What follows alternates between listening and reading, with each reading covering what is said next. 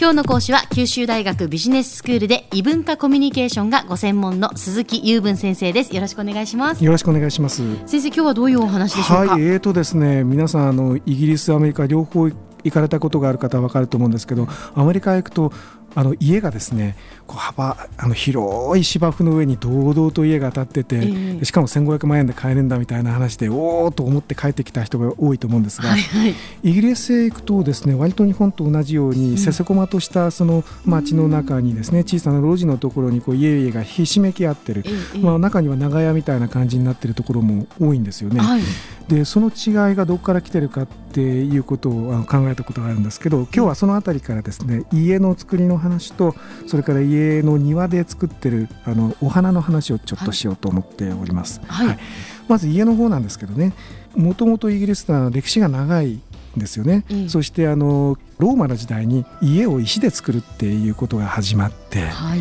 でまあ以来その石で家を作るわけですね。そうすると長持ちするわけです、うん、何百年も持つわけですよ。でそうすると今のイギリスに現在ある家々もかなり古い時代に建てられた家で当然その、えーと、道路が広くなるとか車が必要になるとかっていうことは全然考えてない家なわけですよね。でそうなると現代生活から見ると不便な感じの家が多いんですよ。例えばその車を入れるガレージを持てるような家っていうのは少なくて、はい、でどうしてるかっていうと、まあ、路上駐車なんですね。でイギリスは多くの場所があの住民の人は特殊なあの許可証を自治体からもらって、あのいわゆる路上駐車していいことになってるんですね。でもちろんあの我々がか勝手に行ってあの許可証なしで止めていいわけじゃないわけなんです。うん。うん、で狭い路地の両側に車が並びますから、えー、あの他の車が入ってくるとすれ違いができないぐらい厳しくはなるんですけどね場所によってはね、はいはい、でもそうしないと車を置く場所がないというようなことになってる。それからあの家々をその路地から見渡しているとですねあのブラインドとかカーテンを下げてない家が多いんですねだから中がばっちり見えちゃうんですよ。そうなんですはいあのこれはどうしてかというのは実はまだ考えたり人に聞いたりして分析したことはないんですが、えー、日本とはえらく違うなと多分日差しがあの日本ほど強くないということは関係しているとは思うんですけど。よくわかりませんね。あのただ我々としては中にあのあどういうその書斎の様子をしているのかなとか リビングの様子はどうとかなっていうようなことをあの分かるので面白いといえば面白いんですが。確かに。でも、まあ、外から見えるというのはね本当、ね、そうですね。でそういったあの小さなあの家が多いんですけども、あの大体大昔に、まあ、一度にどんとこうあのその地域のですね家がどんと建つことが多くて日本のようにその一軒一軒全然違う時期に違った作りであの勝手に作るというようなことではないことが多いんですね向こうでは。はい、ですので例えば集落を上から航空写真などで眺めたりすると、えー、ほとんど同じような作りの建物が並び屋根の色なんていうのはほとんどすべて同じっていうことが多いんです。特にあのヒースロー空港に降り立つ前に、えー、上から飛行機でロンドンの郊外なんかを見ているとほとんど同じ色の屋根がずらっと永遠に水平線まで続いてくるんですよね。やっぱりあの日本と文化が違う、まあ、それの大元は先ほど言ったようにその長い歴史の石造りの家っていうところから来てるということは間違いなかろうと思いますね。であのどうぞ皆さん向こうに行かれたら、あのあそういうことかというので家を眺めてみてください。日本とサイズが同じか違うかね、庭はどのくらいの大きさかガレージがあるとかないとかっていうことを見て楽しんでいただければと思いますね、でも色だとか作りが似ていたらあの統一感はあるでしょうね。あその通りです。街のこの景観の雰囲気とか。非常にあの美しいことが多くて、えー、えー、いいですね。でしかも集落の真ん中にあの教会が建っててっていうような共通の作りがあってどこ行っても本当に美しいですね。えー、でその家にはあの、まあ、庭の区画があるわけなんですが、はい、あのイギリス人本当にあの庭いじりが好きであの人が住んでるのに玄関の脇のちょっと花壇にしてもいいような花を花が生えていてもいいようなところが荒れ放題になってるともう周りの目が多分気になるんでしょうね、あの何やってんだろうね、ここのジュニアみたいな雰囲気が。あ。のありまして、皆さん、本当に丹念に綺麗にしててどの、どんな小さな区画でも何かこう手を入れてるっていうことが多くて、郊外に行くと、ですねあのいわゆるあの、えーと、DIY ショップですよね。はいはいのようなもののあのいわゆ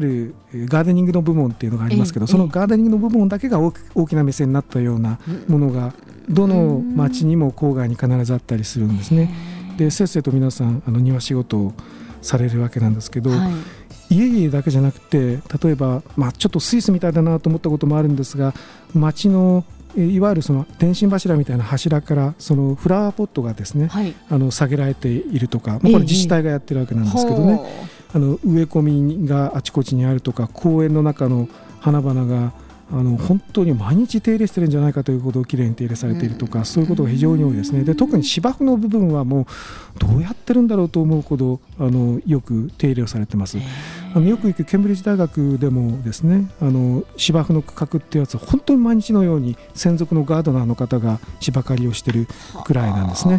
素晴らしいと思います。でこれらのあのイギリスの庭の作り方っていうのは私たち日本人にも馴染みがあって、よくあのイングリッシュガーデンと言いますよね。えー、そうですね。でこれがあの、まあ、日本の主婦の方々とかもあの人気なわけですけど、まあ、いつかあの庭のことは詳しくする機会を持ちたいと思いますが、はい、基本的にはあの大陸風の幾何学模様でこう敷き詰めるような作りとは違って、植物の自然に咲いてる様をなるべく生かす形でかといって荒れ放題ではなくてアレンジしているという、まあ、日本で言えばその生け花的なものに通じるようなあの作り方をしてて僕ら見ててもとってもあの美しいなと思うんですけどね。でなんかそのイギリスと日本って僕は近いものをいろんなところで感じますね。であまりにもその庭というものが、あの個人個人の生活の中に入ってきているので、はい、優秀な庭を作った人がですね1年に1回あの公開するイベントなんていうのが全国組織があるんですね。でそういう時に合わせてあのあちこちの個人のお庭を見て歩く見て歩くと楽しいということがありますね。それは楽しいでしょうね。はい、やっぱりイギリスの人たちがいかにその庭を大切にしているかそうですね。よくわかるエピソードですね、はい。えー、ありがとうございます、えー、では先生今日のまとめをお願いいたします、ね、今日はあの小さいけれども古いけれども住み心地のいい家というものを持っているということそれから花に囲まれた暮らしが豊かだということでまとめましょう。はい。えー、今日の講師は九州大学ビジネススクールで異文化コミュニケーションがご専門の鈴木雄文先生でした。どうもありがとうございました